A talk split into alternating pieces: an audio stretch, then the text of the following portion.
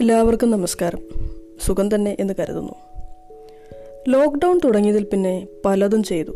സാധാരണഗതിയിൽ ജീവിതത്തിലെ ഒരു അപ്രധാന ദിവസത്തിൽ തീരെ ലാഘവത്തോടെ ചെയ്തു പോന്നിരുന്ന ചെറുതും വലുതുമായ കാര്യങ്ങൾക്ക് ഒരു സൂക്ഷ്മ ജീവി വന്ന് തടസ്സം സൃഷ്ടിച്ചതുകൊണ്ട് അത്ര എളുപ്പമൊന്നും ഇറങ്ങി പുറപ്പെടാത്ത പല കാര്യങ്ങൾക്കും വഴിയൊരുങ്ങി.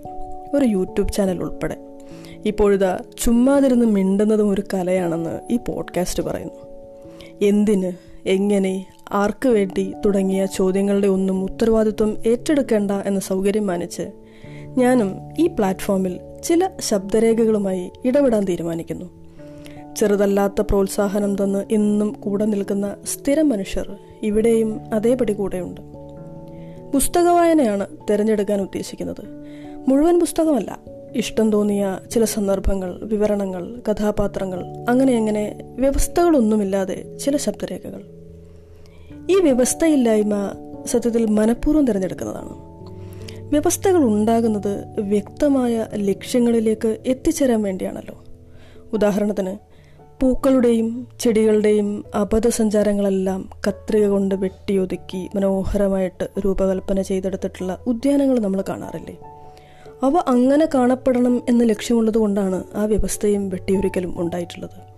നേരെ മറിച്ച് ഏത് ചെടിയെന്നോ ഏത് മരമെന്നോ ഏത് പൂവെന്നോ ഏത് കായെന്നോ ആരും കൃത്യപ്പെടുത്താത്ത പ്രകൃതിദത്തമായ ഒരു കാവിനെക്കുറിച്ചൊന്ന് ചിന്തിച്ചു നോക്കിയാലോ?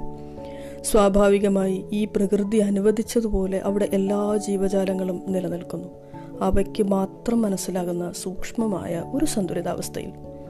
നിലനിൽക്കുക ജീവനെ ആഘോഷിക്കുക എന്നതിൽ പരം ഒരു കൃത്രിമമായ നിബന്ധനയും മനുഷ്യരും ഇപ്പറഞ്ഞതുപോലെ വ്യവസ്ഥയില്ലായ്മ അനുവദിക്കാവുന്നിടത്തെല്ലാം അത്യന്ത സുന്ദരികളും സുന്ദരന്മാരുമായി അവനവന്റെ ലോകങ്ങളിൽ തടഞ്ഞു നിർത്താൻ ഒരു കത്രികപ്പഴുതുപോലുമില്ലാത്ത വള്ളിച്ചെടികളോ വൻമരങ്ങളോ ആയി വളർന്ന് പടരട്ടെ എന്ന ആഗ്രഹത്തോടുകൂടി ഞാനും എനിക്ക് അനുരാഗം തോന്നിയ പുസ്തകങ്ങളിൽ നിന്നും തോണ്ടിയെടുക്കുന്ന ശകലം വരികളും വർത്തമാനങ്ങളുമായി യാതൊരു വ്യവസ്ഥയുമില്ലാതെ കണ്ണടച്ചു കുത്തിയിരുന്ന് ഒരു കൂട്ടം മനുഷ്യരെന്നെ കേട്ടുകൊണ്ടിരിക്കുന്നു എന്ന് സങ്കല്പിച്ച് പറഞ്ഞു തുടങ്ങുകയാണ്.